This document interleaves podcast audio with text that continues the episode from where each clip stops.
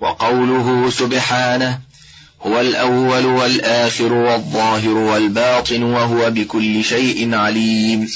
وقوله سبحانه وتوكل على الحي الذي لا يموت.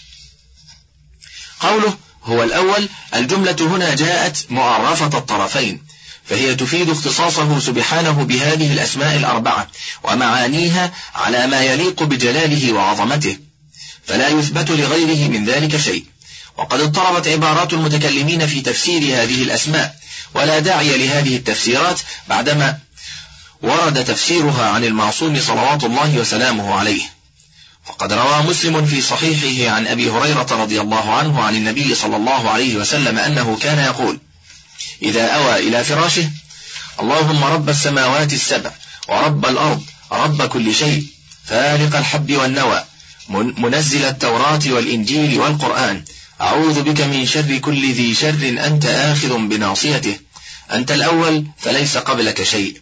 وأنت الآخر فليس بعدك شيء. وأنت الظاهر فليس فوقك شيء. وأنت الباطن فليس دونك شيء. اقض عني الدين وأغنني من الفقر. فهذا تفسير واضح جامع يدل على كمال عظمته سبحانه وأنه محيط بالأشياء من كل وجه. فالأول والآخر بيان لإحاطته الزمانية والظاهر والباطن بيان لإحاطته المكانية.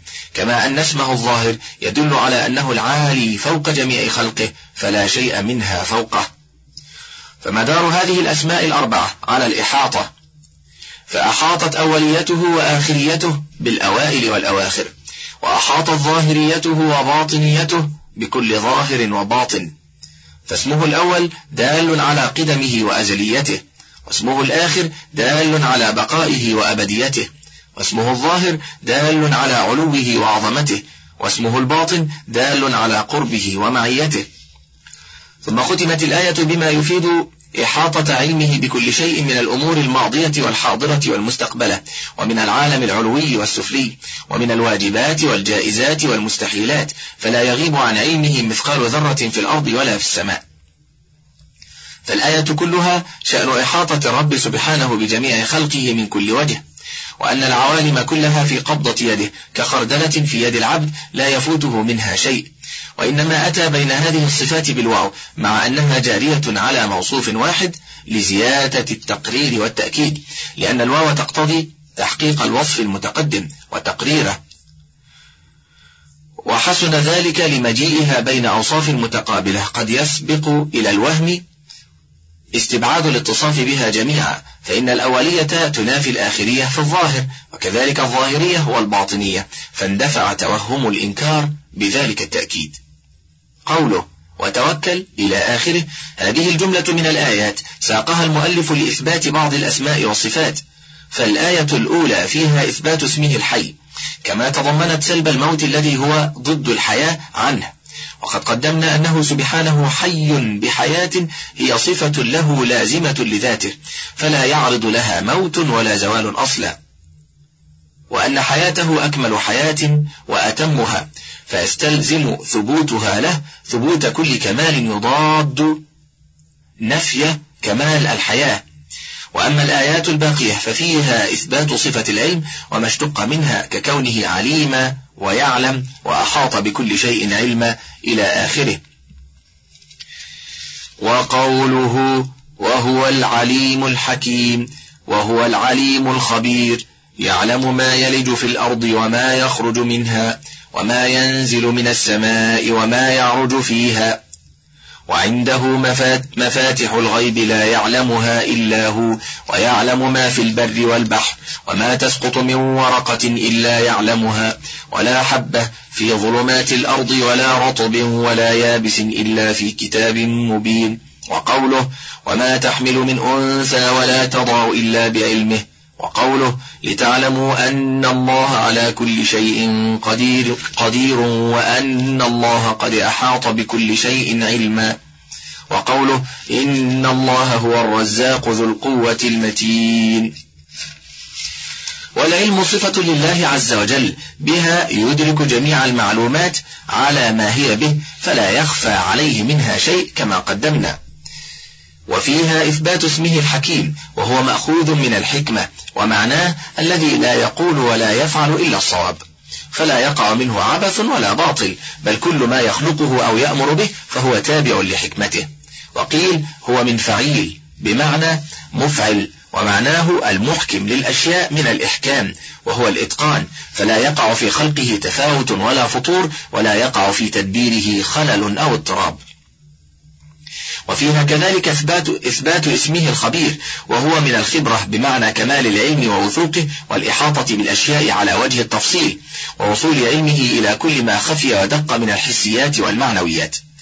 وقد ذكر سبحانه في هذه الآيات بعض ما يتعلق به علمه للدلالة على شموله وإحاطته بما لا تبلغه علوم خلقه فذكر أنه يعلم ما يلد أي يدخل في الأرض من حب وبذر ومياه وحشرات ومعادن. وما يخرج منها من زرع وأشجار وعيون جارية ومعادن نافعة كذلك. وما ينزل من السماء من ثلوج وأمطار وصواعق وملائكة. وما يعرج أن يصعد فيها كذلك من ملائكة وأعمال وطير صواف إلى غير ذلك مما يعلمه جل شأنه. وذكر فيها أيضا أن عنده مفاتح الغيب لا يعلمها إلا هو ومفاتح الغيب قيل خزائنه وقيل طرقه وأسبابه التي يتوصل بها إليه. جمع مفتح بكسر الميم أو مفتاح بحذف ياء مفاعيل. وقد فسرها النبي صلى الله عليه وسلم بقوله مفاتيح الغيب خمس لا يعلمهن إلا الله. ثم تلا قوله تعالى إن الله عنده علم الساعة وينزل الغيث ويعلم ما في الأرحام. وما تدري نفس ماذا تكسب غدا. وما تدري نفس بأي أرض تموت. إن الله عليم خبير. وقد دلت الآيتان الأخيرتان على أنه سبحانه عالم بعلم هو صفة له قائم بذاته خلافا للمعتزلة الذين نفوا صفاته. فمنهم من قال إنه عالم بذاته وقادر بذاته إلى آخره ومنهم من فسر أسماءه بمعان سلبية فقال عليم معناه لا يجهل وقادر معناه لا يعجز إلى آخره. وهذه الآيات حجة عليهم فقد أخبر فيها سبحانه عن إحاطة علمه بحمل كل أنثى ووضعها من حيث المعنى والكيف. كما أخبر عن عموم قدرته وتعلقها بكل ممكن وعن إحاطة علمه بجميع الأشياء. وما أحسن ما قاله الإمام عبد العزيز المكي في كتابه الحيدة لبشر المريسي المعتزلي وهو يناظره في مسألة العلم إن الله عز وجل لم يمدح في كتابه ملكا مقربا ولا نبيا مرسلا ولا مؤمنا تقيا بنفي الجهل عنه ليدل على إثبات العلم له.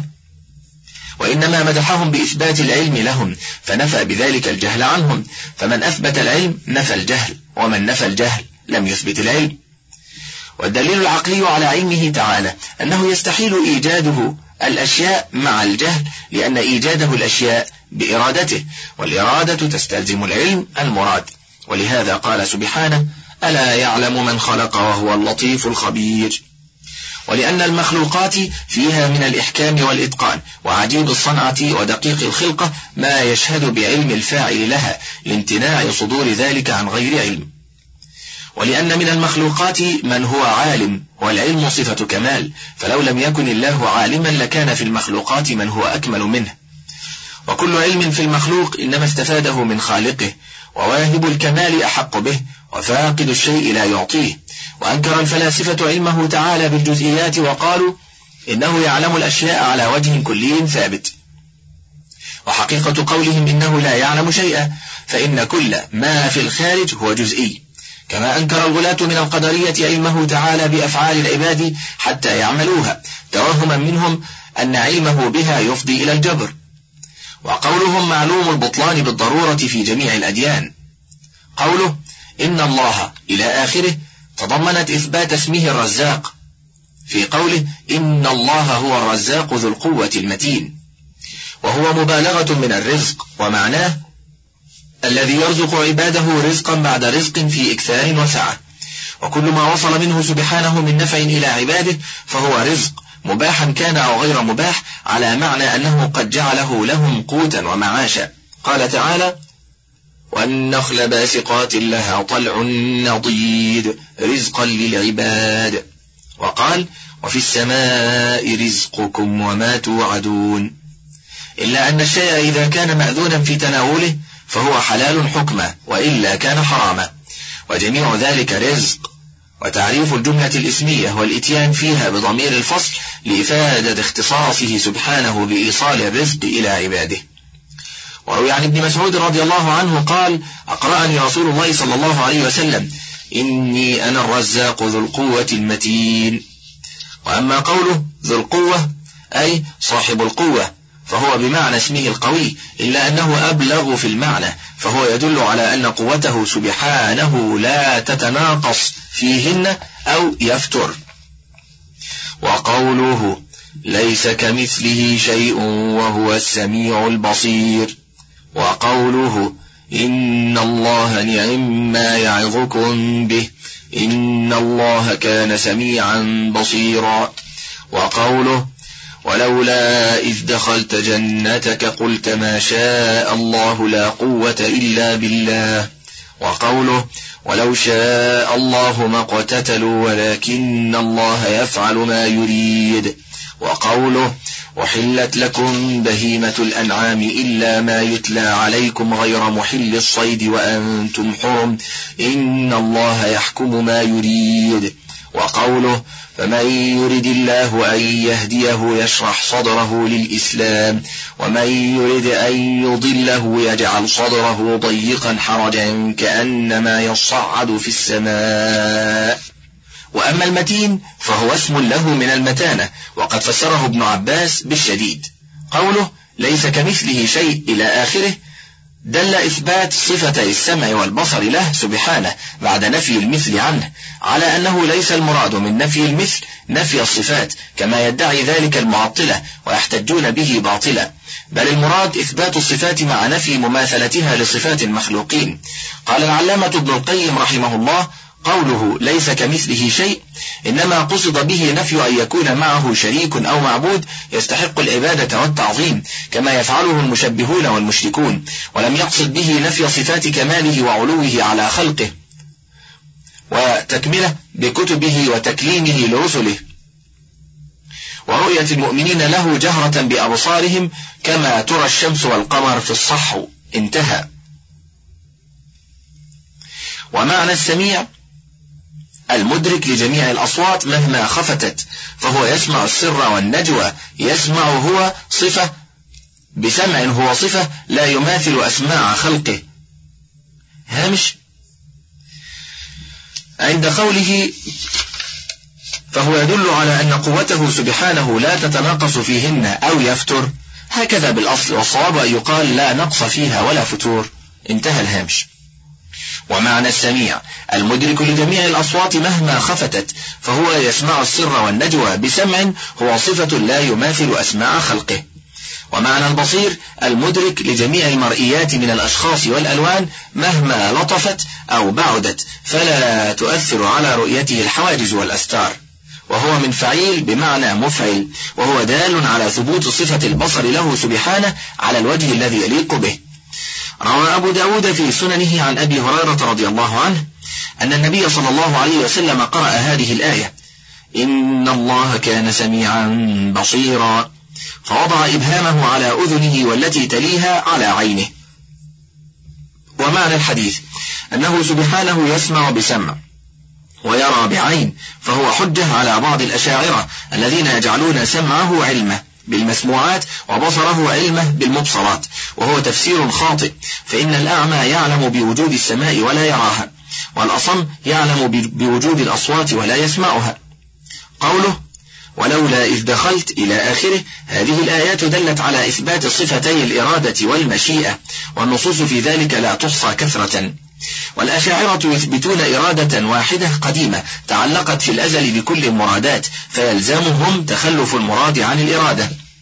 وأما المعتزلة فعلى مذهبهم في نفي الصفات لا يثبتون صفة الإرادة ويقولون إنه يريد بإرادة حادثة لا في محل فيلزمهم قيام الصفة بنفسها وهو من أبطل الباطل. وأما أهل الحق فيقولون إن الإرادة على نوعين. واحد إرادة كونية وترادفها المشيئة وهما تتعلقان بكل ما يشاء الله فعله وإحداثه فهو سبحانه إذا أراد شيئا وشاءه كان عقب إرادته له كما قال تعالى إنما أمره إذا أراد شيئا أن يقول له كن فيكون. وفي الحديث الصحيح ما شاء الله كان وما لم يشأ لم يكن. اثنان وإرادة شرعية تتعلق بما يأمر الله به عباده مما يحبه ويرضاه وهي المذكورة في مثل قوله تعالى يريد الله بكم اليسر ولا يريد بكم العسر. ولا تلازم بين الإرادتين بل قد تتعلق كل منهما بما لا تتعلق به الأخرى فبينهما عموم وخصوص من وجه. فالإرادة الكونية أعم من جهة من جهة تعلقها بما لا يحبه الله ويرضاه من الكفر والمعاصي وأخص من جهة أنها لا تتعلق بمثل إيمان الكافر وطاعة الفاسق. والإرادة الشرعية أعم من جهة تعلقها بكل مأمور به واقعا كان أو غير واقع. وأخص من جهة أن الواقع بالإرادة الكونية قد يكون غير مأمور به. والحاصل أن الإرادتين قد تجتمعان معا في مثل إيمان المؤمن وطاعة المطيع وتنفرد الكونية في مثل كفر الكافر ومعصية العاصي وتنفرد الشرعية في مثل إيمان الكافر وطاعة العاصي. وقوله تعالى ولولا إذ دخلت جنتك الآية هذا من قول الله حكاية عن الرجل المؤمن لزميله الكافر صاحب الجنتين يعظه به أن يشكر نعمة الله عليه ويردها إلى مشيئة الله ويبرأ من حوله وقوته فإنه لا قوة إلا بالله. وقوله ولو شاء الله ما اقتتلوا الآية إخبار عما وقع بين أتباع الرسل ومن بعدهم من التنازع والتعادي بغيا بينهم وحسدا وأن ذلك إنما كان بمشيئة الله عز وجل. ولو شاء عدم حصوله ما حصل ولكنه شاء فوقع وقوله فمن يرد الله أن يهديه إلى آخره الآية تدل على أن كل من الهداية والضلال بخلق الله عز وجل.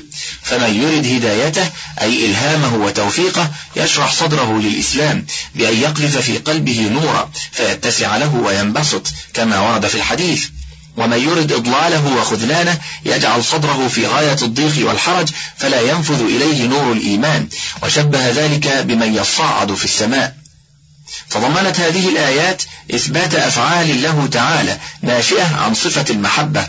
ومحبة الله عز وجل لبعض الأشخاص والأعمال والأخلاق صفة له قائمة به وهي من صفات الفعل الاختيارية التي تتعلق بمشيئته.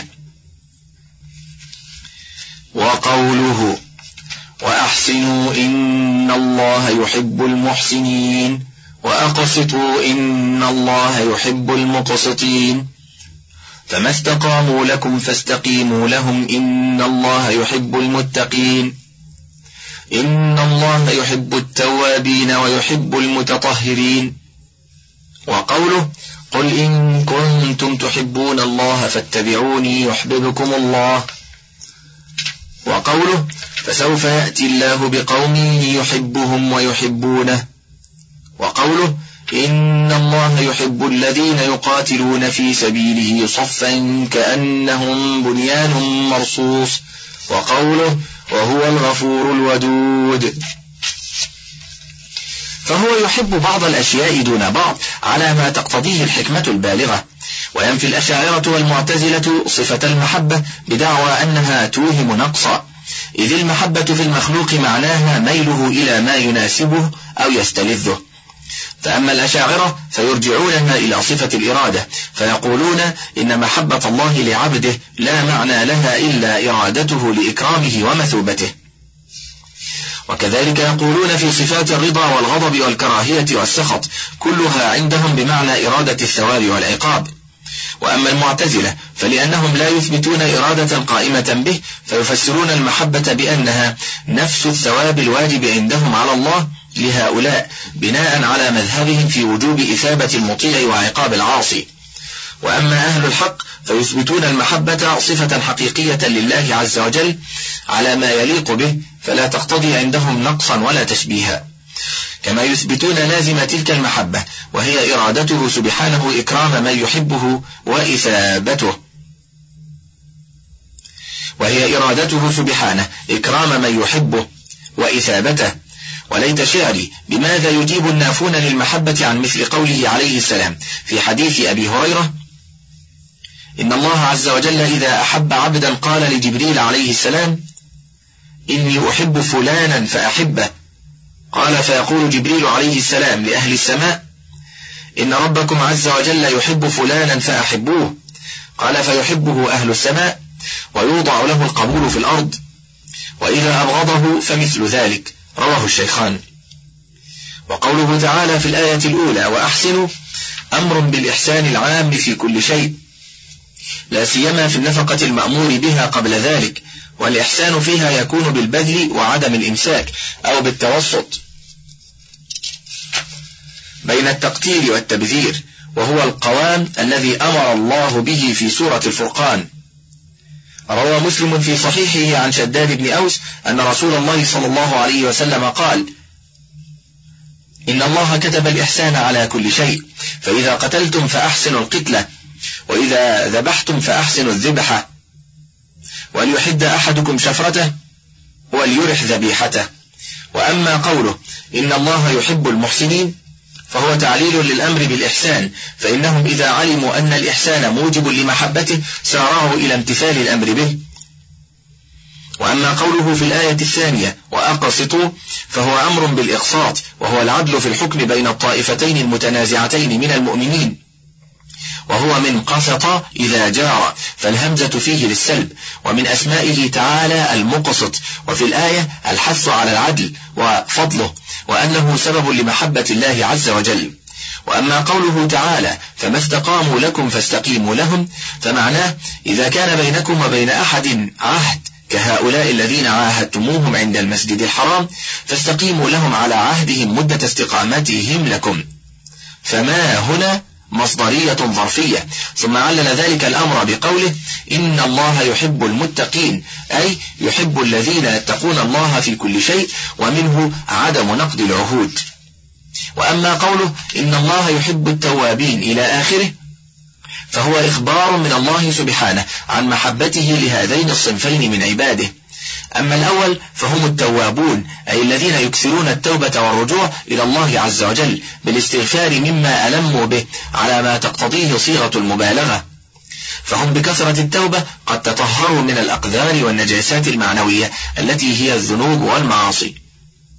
وأما الثاني فهم المتطهرون الذين يبالغون في التطهر وهو التنظيف بالوضوء أو بالغسل من الأحداث والنجاسات الحسية. وقيل المراد بالمتطهرين هنا الذين يتنزهون من إتيان النساء في زمن الحيض أو في أدبارهن. والحمل على العموم أولى. وأما قوله تعالى قل إن كنتم تحبون الله فاتبعوني يحببكم الله فقد روي عن الحسن في سبب نزولها. أن قوما ادعوا أنهم يحبون الله فأنزل الله هذه الآية محنة لهم. وفي هذه الآية قد شرط الله لمحبته اتباع نبيه صلى الله عليه وسلم فلا ينال تلك المحبة إلا من أحسن الاتباع. والاستمساك بهديه عليه السلام. قوله وهو الغفور إلى آخره. تضمنت الآية إثبات اسمين من الأسماء الحسنى وهما الغفور والودود. أما الأول فهو مبالغة في الغفر ومعناه الذي يكثر منه الستر على المذنبين من عباده والتجاوز عن مؤاخذاتهم. وأصل الغفر الستر. ومنه يقال الصبغ أغفر للوسخ ومنه المغفر لسترة الرأس. وأما الثاني فهو من الود الذي هو خالص الحب وألطفه وهو إما من فعول بمعنى فاعل فيكون معناه الكثير الود لأهل طاعته والمتقرب إليهم بنصرته ومعونته. وإما من فعول بمعنى مفعول فيكون معناه المودود لكثرة إحسانه المستحق لأن يوده خلقه فيعبدوه ويحمدوه. وقوله بسم الله الرحمن الرحيم. ربنا وسعت كل شيء رحمة وعلما. وكان بالمؤمنين رحيما. ورحمتي وسعت كل شيء. كتب ربكم على نفسه الرحمة. وهو الغفور الرحيم. فالله خير حافظا وهو أرحم الراحمين. وقوله بسم الله الرحمن الرحيم. وما بعدها من الآيات فقد تضمنت إثبات أسمائه الرحمن والرحيم وإثبات صفتي الرحمة والعلم. وقد تقدم في تفسير بسم الله الرحمن الرحيم الكلام على هذين الاسمين وبيان الفرق بينهما وأن أولهما دال على صفة الذات والثاني دال على صفة الفعل. وقد أنكر الأشاعرة والمعتزلة صفة الرحمة بدعوى أنها وخور وتألم للمرحوم. وهذا من أقبح الجهل فإن الرحمة إنما تكون من الأقوياء للضعفاء فلا تستلزم ضعفا ولا خورا بل قد تكون مع غاية العزة والقدرة. فالإنسان القوي يرحم ولده الصغير وأبويه الكبيرين ومن هو أضعف منه؟ وأين الضعف والخور وهما من أدم الصفات من الرحمة التي وصف الله نفسه بها وأثنى على أوليائه المتصفين بها وأمرهم أن يتواصوا بها؟ وقوله ربنا وسعت إلى آخره من كلام الله عز وجل حكاية عن حملة العرش والذين حوله يتوسلون إلى الله عز وجل بربوبيته وسعة علمه ورحمته في دعائهم للمؤمنين وهو من أحسن التوسلات التي يرجى معها الإجابة. ونصب قوله رحمة وعلما على التمييز المحول عن الفاعل والتقدير وسعت رحمتك وعلمك كل شيء. فرحمته سبحانه وسعت في الدنيا المؤمن والكافر والبر والفاجر ولكنها يوم القيامة تكون خاصة بالمتقين كما قال تعالى فسأكتبها للذين يتقون ويؤتون الزكاة. الآية. وقوله تعالى كتب ربكم على نفسه الرحمة أي أوجبها على نفسه تفضلا وإحسانا ولم يوجبها عليه أحد.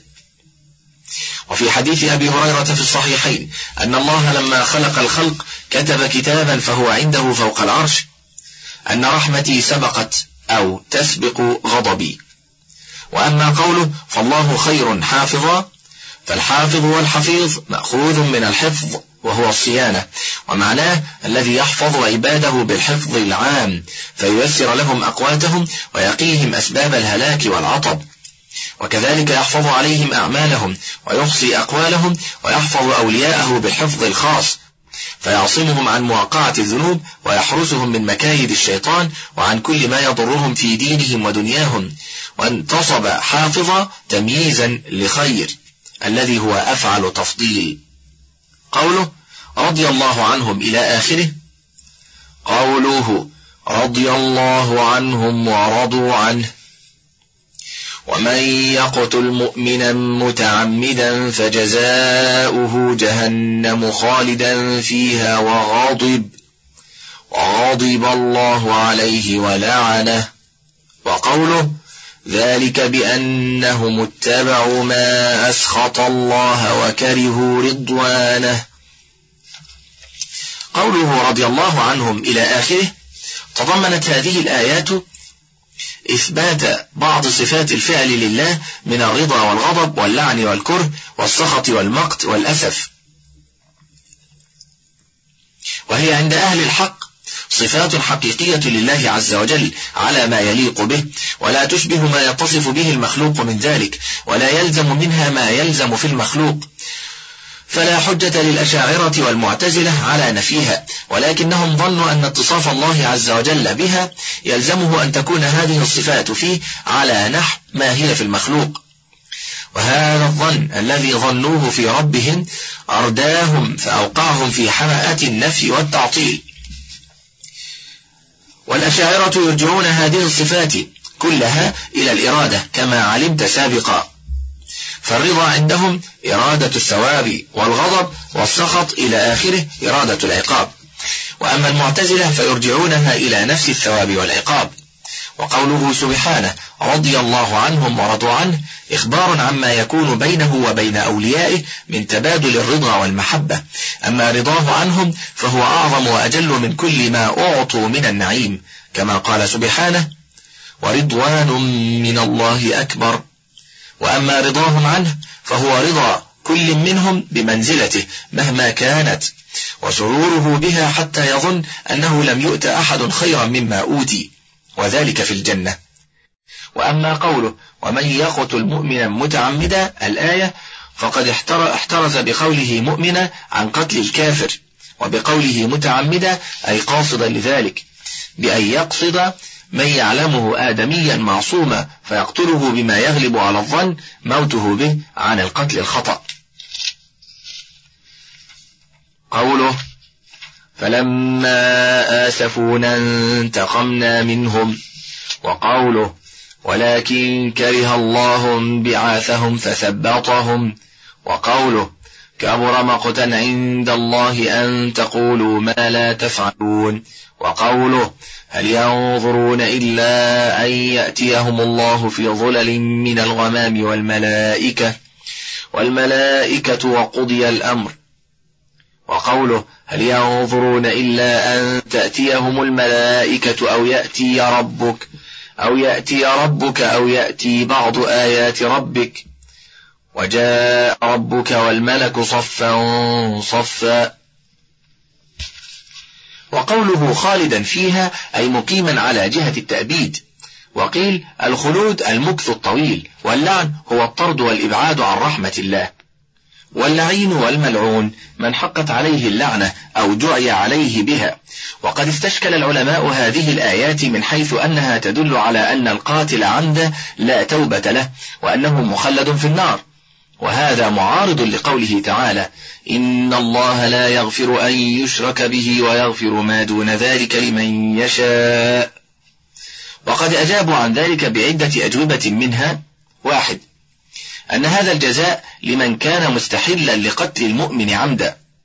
اثنان أن هذا هو جزاؤه الذي يستحقه لو جوزي مع إمكان ألا يجازى بأن يتوب أو يعمل صالحا يرجح بعمله السيء. ثلاثة. أن الآية واردة مورد التغليظ والزجر. أربعة. أن المراد بالخلود المكث الطويل كما قدمنا. وقد ذهب ابن عباس وجماعة إلى أن القاتل عمدا لا توبة له حتى قال ابن عباس إن هذه الآية من آخر ما نزل ولم ينسخها شيء. والصحيح أن على القاتل حقوقا ثلاثة حقا لله وحقا للورثة وحقا للقتيل. فحق الله يسقط بالتوبة وحق الورثة يسقط بالاستيفاء في الدنيا أو العفو. وأما حق القتيل فلا يسقط حتى يجتمع بقاتله يوم القيامة ويأتي رأسه في يده ويقول يا ربي سل هذا فيما قتلني. وأما قوله فلما آسفونا إلى آخره فالأسف يستعمل بمعنى شدة الحزن وبمعنى شدة الغضب والسخط وهو المراد في الآية. والانتقام المجازاة بالعقوبة مأخوذا من النقمة وهي شدة الكراهة والسخط. قوله هل ينظرون إلى آخره؟ في هذه الآيات إثبات صفتين من صفات الفعل له سبحانه. وهما صفة الإتيان والمجيء والذي عليه أهل السنة والجماعة الإيمان بذلك على حقيقته والابتعاد عن التأويل الذي هو في الحقيقة إلحاد وتعطيل. ولعل من المناسب أن ننقل إلى القارئ هنا ما كتبه حامل لواء التجهم والتعطيل في هذا العصر وهو المدعو بزاهد الكوثري. قال في حاشيته على كتاب الأسماء والصفات للبيهقي ما نصه. قال الزمخشري ما معناه؟ إن الله يأتي بعذاب في الغمام الذي ينتظر منه الرحمة فيكون مجيء العذاب من حيث تنتظر الرحمة أفظع وأهول. وقال إمام الحرمين في معنى الباء كما سبق وقال الفخر الرازي أن يأتيهم أمر الله انتهى. فأنت ترى من نقل هذا الرجل عن أسلافه في التعطيل مدى اضطرابهم في التخريج والتأويل. على أن الآيات صريحة في بابها لا تقبل شيئا من تلك التأويلات. فالآية الأولى تتوعد هؤلاء المصريين على كفرهم وعنادهم واتباعهم للشيطان بأنهم ما ينتظرون إلا أن يأتيهم الله عز وجل في ظلل الغمام لفصل القضاء بينهم. وذلك يوم القيامة ولهذا قال بعد ذلك وقضي الأمر. والآية الثانية أشد صراحة إذ لا يمكن تأويل الإتيان فيها بأنه إتيان الأمر أو العذاب لأنه ردد فيها بين إتيان الملائكة وإتيان الرب وإتيان بعض آيات الرب سبحانه. وقوله في الآية التي بعدها وجاء ربك والملك صفا صفا لا يمكن حملها على مجيء العذاب. لأن المراد مجيئه سبحانه يوم القيامة لفصل القضاء والملائكة صفوف إجلالا وتعظيما له وعند مجيئه تنشق السماء بالغمام كما أفادته الآية الأخيرة وهو سبحانه يجيء ويأتي وينزل ويدنو وهو فوق عرشه بائن من خلقه فهذه كلها أفعال له سبحانه على الحقيقة. ودعوى المجاز تعطيل له عن فعله واعتقاد أن ذلك المجيء والإتيان من جنس مجيء المخلوقين وإتيانهم نزوع إلى التشبيه يفضي إلى الإنكار والتعطيل. وقوله ويبقى وجه ربك ذو الجلال والإكرام. كل شيء هالك إلا وجهه. قوله ويبقى وجه ربك إلى آخره. تضمنت هاتان الآيتان إثبات صفة الوجه لله عز وجل. والنصوص في إثبات الوجه من الكتاب والسنة لا تحصى كثرة وكلها تنفي تأويلي المعطلة الذين يفسرون الوجه بالجهة أو الثواب أو الذات. أهل الحق أن الوجه صفة غير الذات ولا يقتضي إثباته كونه تعالى مركبا من أعضاء كما يقول جسمة بل هو صفة لله على ما يليق به فلا يشبه وجها ولا يشبهه وجه. واستدل المعطلة بهاتين الآيتين على أن المراد بالوجه الذات إذ لا خصوص للوجه في البقاء وعدم الهلاك. ونحن نعارض هذا الاستدلال بأنه لو لم يكن لله عز وجل وجه على الحقيقة لما جاز استعمال هذا اللفظ في معنى الذات. فإن اللفظ الموضوع لمعنى لا يمكن أن يستعمل في معنى آخر إلا إذا كان المعنى الأصلي ثابتا للموصوف حتى يمكن للذهن أن ينتقل من الملزوم إلى لازمه. على أنه يمكن دفع مجازهم بطريق آخر فيقال إنه أسند البقاء إلى الوجه.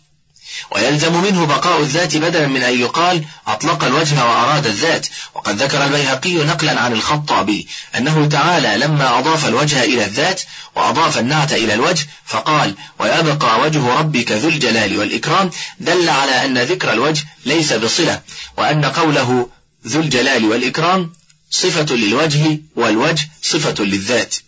وكيف يمكن تأويل الوجه بالذات أو بغيرها في مثل قوله عليه السلام في حديث الطائف؟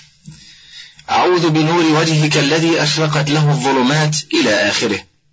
وقوله فيما رواه أبو موسى الأشعري حجابه النور أو النار لو كشفه لأحرقت سبحات وجهه ما انتهى إليه بصره من خلقه.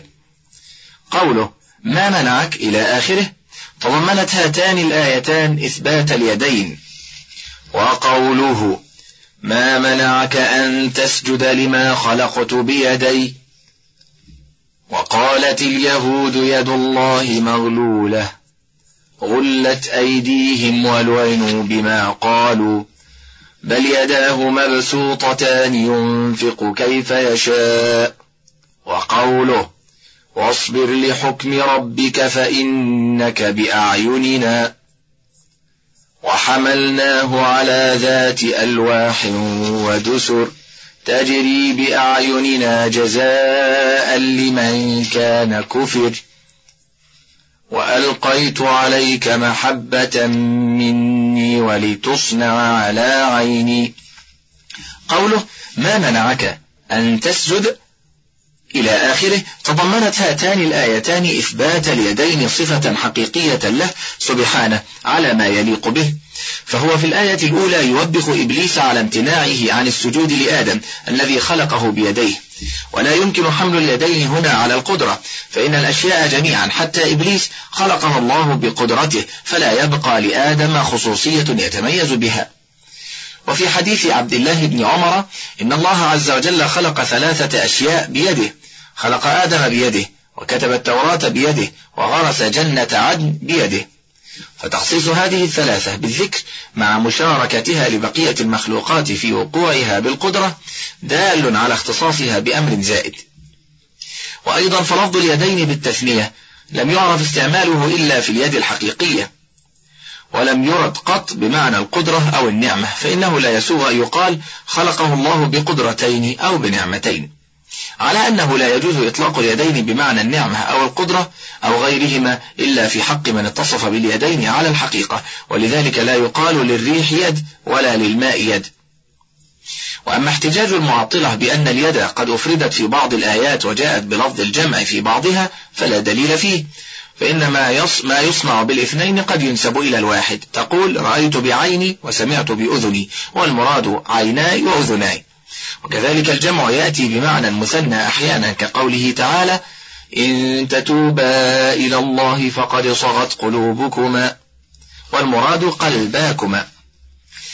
وكيف يتأتى حمل اليد على القدرة أو النعمة؟ مع ما ورد من إثبات الكف والأصابع واليمين والشمال والقبض والبسط وغير ذلك مما لا يكون إلا لليد الحقيقية. وفي الآية الثانية يحكي الله سبحانه مقالة اليهود قبحهم الله في ربهم ووصفهم إياه حاشاه بأن يده مغلولة أي ممسكة عن الإنفاق. ثم أثبت لنفسه سبحانه عكس ما قالوا وهو أن يديه مبسوطتان بالعطاء ينفق كيف يشاء. كما جاء في الحديث إن يمين الله ملأى سحاء الليل والنهار لا تغيضها نفقة. ترى لو لم يكن لله يدان على الحقيقة ترى هل كان يحسن هذا التعبير يحسن هذا التعبير ببسط اليدين؟ ألا شاهت وجوه المتأولين؟ قوله فاصبر لحكم ربك إلى آخره في هذه الآيات الثلاث يثبت الله سبحانه لنفسه عينا يرى بها جميع المرئيات وهي صفة حقيقية لله عز وجل على ما يليق به فلا يقتضي إثباتها كونها, كونها خارجة مركبة من شحم وعصب وغيرهما. وتفسير المعطلة لها بالرؤية أو بالحفظ والرعاية نفي وتعطيل. وأما إفرادها في بعض النصوص وجمعها في البعض الآخر فلا حجة لهم فيه على نفيها فإن لغة العرب تتسع لذلك فقد يعبر فيها عن الاثنين بلفظ الجمع ويقوم فيها الواحد مقام الاثنين كما قدمنا في اليدين. على أنه لا يمكن استعمال لفظ العين في شيء من هذه المعاني إلا ذكروها التي ذكروها إلا بالنسبة لمن له عين حقيقية فهل يريد هؤلاء المعطلة أن يقولوا إن الله يتمدح بما ليس فيه؟ فيثبت لنفسه عينا وهو عاطل عنها وهل يريدون أن يقولوا إن رؤيته للأشياء لا تقع بصفة خاصة بها بل هو يراها بذاته كلها؟ كما تقول المعتزلة إنه قادر بذاته مريد بذاته إلى آخره. وفي الآية الأولى يأمر الله نبيه صلى الله عليه وسلم بالصبر لحكمه والاحتمال لما يلقاه من أذى قومه ويعلل ذلك الأمر بأنه بمرأ منه وفي كلاءته وحفظه. وفي الآية الثانية يخبر الله عز وجل عن نبيه نوح عليه السلام أنه لما كذبه قومه وحقت عليهم كلمة العذاب وأخذهم الله بالطوفان حمله هو ومن معه من المؤمنين على سفينة ذات ألواح عظيمة من الخشب ودسر أي مسامير جمع دسار تشد بها الألواح وأنها كانت تجري بعين الله وحراسته.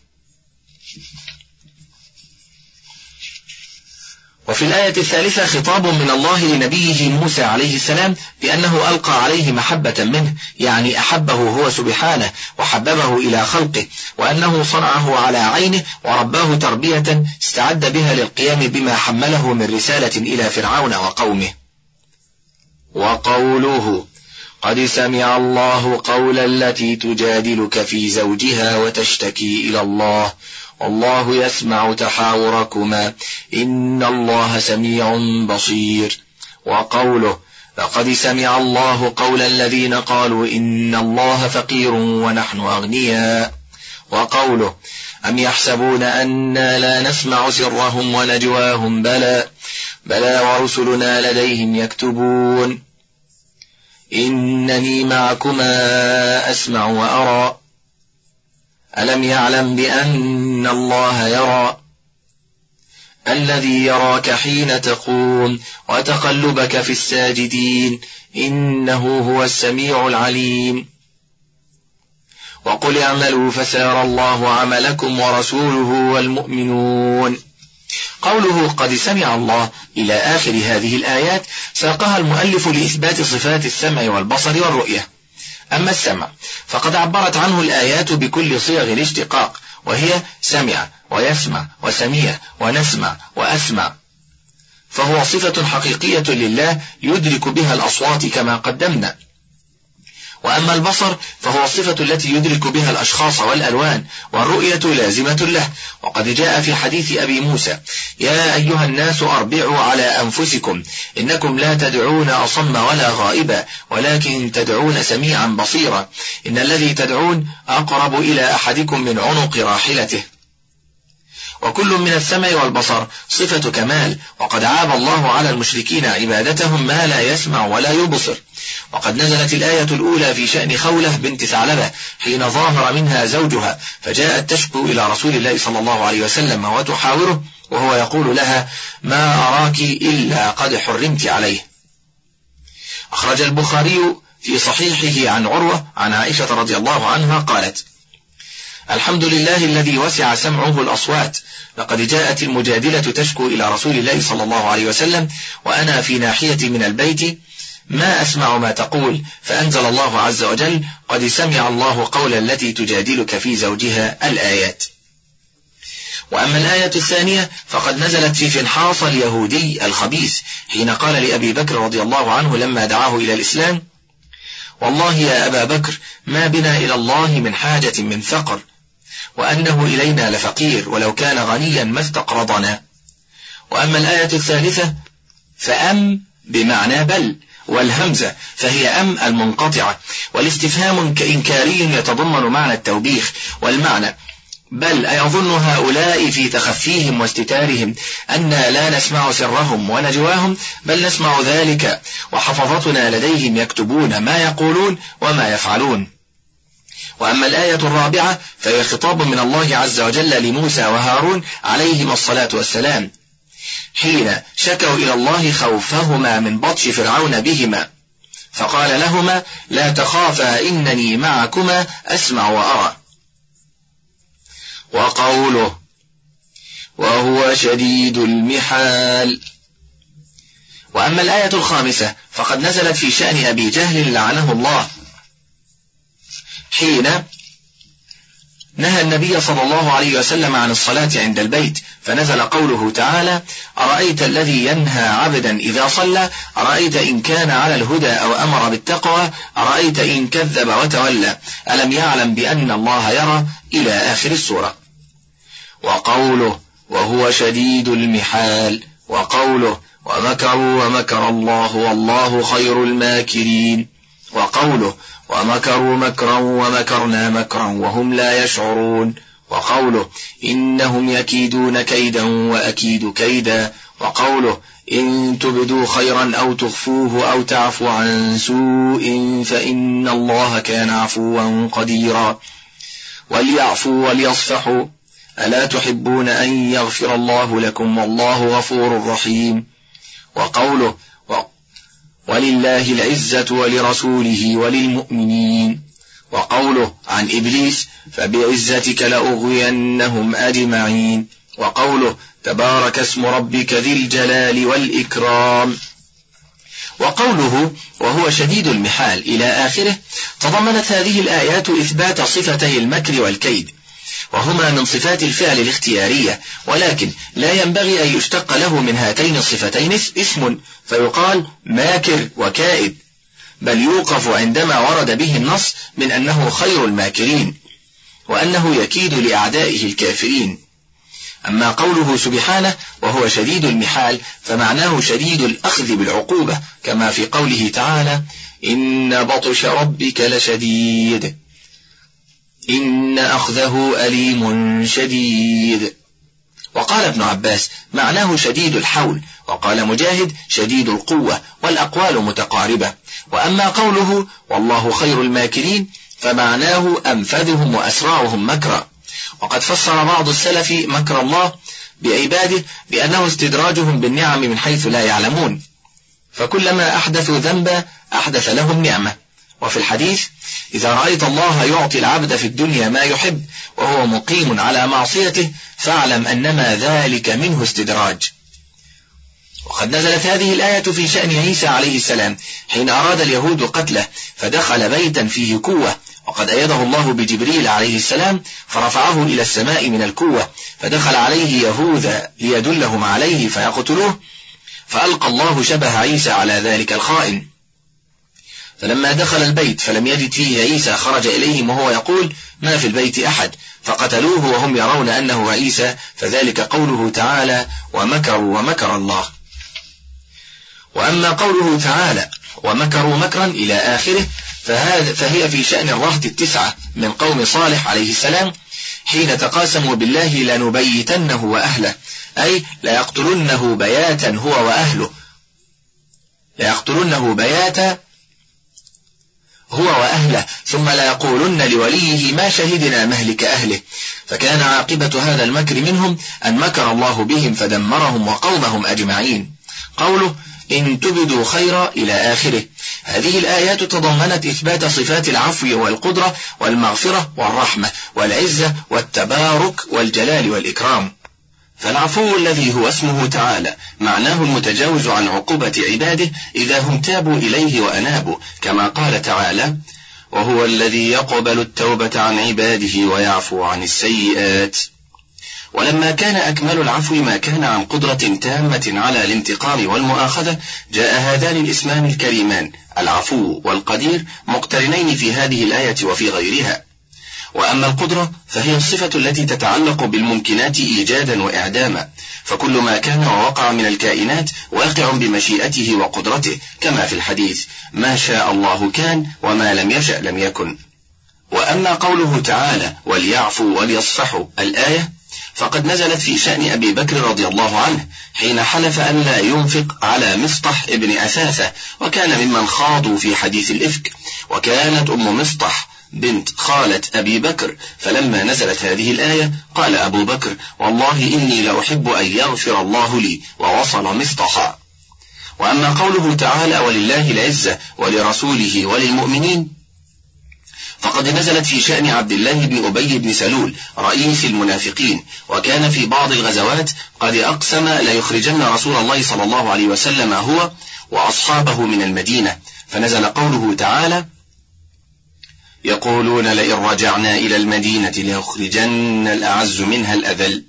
يقصد بالأعز قبحه الله نفسه وأصحابه ويقصد بالأذل رسول الله ومن معه من المؤمنين. فرد الله عز وجل عليه بقوله ولله العزة ولرسوله وللمؤمنين ولكن المنافقين لا يعلمون والعزة صفة أثبتها الله عز وجل لنفسه. قال تعالى وهو العزيز الحكيم وقال وكان الله قويا عزيزا. وأقسم بها سبحانه كما في حديث الشفاعة وعزتي وكبريائي وعظمتي لأخرجن منها من قال لا إله إلا الله. وأخبر عن إبليس أنه قال فبعزتك لأغوينهم أجمعين إلا عبادك منهم المخلصين. وفي صحيح البخاري وغيره عن أبي هريرة بين أيوب عليه السلام يغتسل عريانا خر عليه جراد من ذهب فجعل يحسي في ثوبه فناداه ربه يا أيوب ألم أكن أغنيتك عما ترى؟ قال بلى وعزتك ولكن لا غنى لي عن بركتك. وقد جاء في حديث الدعاء الذي علمه النبي صلى الله عليه وسلم لمن كان به ودع أعوذ بعزة الله وقدرته من شر ما أجد وأحاجج. والعزة تأتي بمعنى الغلبة والقهر من عز يعز بضم العين في المضارع. يقال عزه إذا غلبه. وتأتي بمعنى القوة والصلابة. من عز يعز بفتحها. ومنه أرض عزاز للصلبة الشديدة. وتأتي بمعنى علو القدر والامتناع من الأعداء. من عز يعز بكسرها. وهذه المعاني كلها ثابتة لله عز وجل. وأما قوله تبارك اسم ربك فإنه من البركة بمعنى دوام الخير وكثرته. وقوله ذي الجلال أي صاحب الجلال والعظمة سبحانه الذي لا شيء أجل ولا أعظم منه.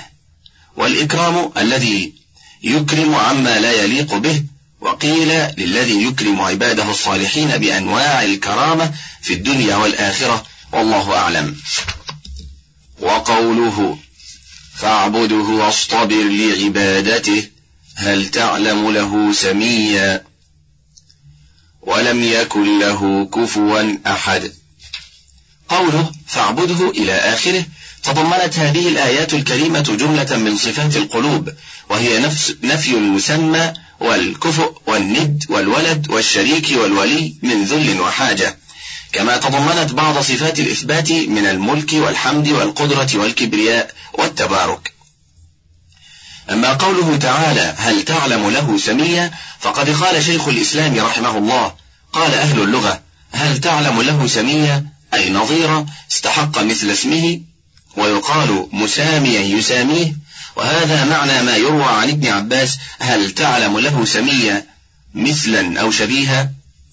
والاستفهام في الآية إنكاري معناه النفي أي لا تعلم له سميا. وأما قوله ولم يكن له كفوا أحد فالمراد بالكفؤ المكافئ المساوي. فهذه الآية تنفي عنه سبحانه النظير والشبيه من كل وجه لأن أحدا وقع نكرة في سياق النفي فيعم وقد تقدم الكلام على تفسير سورة الإخلاص كلها فليرجع إليها. وقوله فلا تجعلوا لله أندادا وأنتم تعلمون.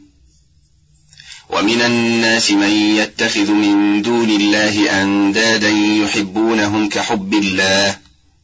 وقوله وقل الحمد لله الذي لم يتخذ ولدا ولم يكن له شريك في الملك ولم يكن له ولي من الذل وكبره تكبيرا.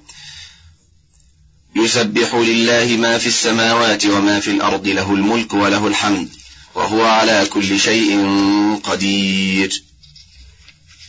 وأما قوله فلا تجعلوا لله أندادا إلى آخره فالأنداد جمع ند ومعناه كما قيل النظير المناوئ.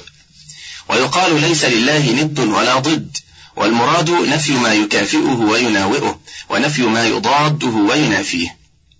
وجملة وأنتم تعلمون وقعت حالا من الواو في تجعلوا المعنى. إذا كنتم تعلمون أن الله هو وحده الذي خلقكم ورزقكم وأن هذه الآلهة التي جعلتموها له نظراء وأمثالا وساويتموها به في استحقاق العبادة لا تخلق شيئا بل هي مخلوقة ولا تملك لكم ضرا ولا نفعا. فاتركوا عبادتها وأفردوه سبحانه بالعبادة والتعظيم. وأما قوله ومن الناس من يتخذ إلى آخره فهو إخبار من الله عن المشركين بأنهم يحبون آلهتهم كحبهم لله عز وجل. يعني يجعلونها مساوية له في الحب. والذين آمنوا أشد حبا لله من حب المشركين لآلهتهم لأنهم أخلصوا له الحب وأفردوه به. أما حب المشركين لآلهتهم فهو موزع بينها ولا شك أن الحب إن كان لجهة واحدة كان أمكن وأقوى. وقيل المعنى أنهم يحبون آلهتهم كحب المؤمنين لله والذين آمنوا أشد حبا لله من الكفار لأندادهم. وأما قوله تعالى وقل الحمد لله الذي لم يتخذ ولدا الآية فقد تقدم الكلام في معنى الحمد وأنه الثناء باللسان على النعمة وغيرها وقلنا إن إثبات الحمد له سبحانه متضمن لإثبات جميع الكمالات التي لا يستحق الحمد المطلق إلا من بلغ غايتها. ثم نفى سبحانه عن نفسه ما ينافي كمال الحمد من الولد والشريك والولي من الذل أي من فقر وحاجة. فهو سبحانه لا يوالي أحدا من خلقه من أجل ذلة وحاجة إليه. ثم أمر عبده ورسوله أن يكبره تكبيرا أن يعظمه تعظيما وينزهه عن كل صفة نقص وصفها وصفه بها أعداؤه من المشركين. وأما قوله يسبح لله إلى آخره فالتسبيح هو التنزيه والإبعاد عن السوء كما تقدم. ولا شك أن جميع الأشياء في السماوات وفي الأرض تسبح بحمد ربها وتشهد له بكمال العلم والقدرة والعزة والحكمة والتدبير والرحمة. قال تعالى وإن من شيء إلا يسبح بحمده ولكن لا تفقهون تسبيحهم. وقد اختلف في تسبيح الجمادات التي لا تنطق هل هو بلسان الحال أو بلسان المقال. وعندي أن الثاني أرجح بدليل قول قوله تعالى ولكن لا تفقهون تسبيحهم. إذ لو كان المراد تسبيحها بلسان الحال لكان ذلك معلوما فلا يصح الاستدراك.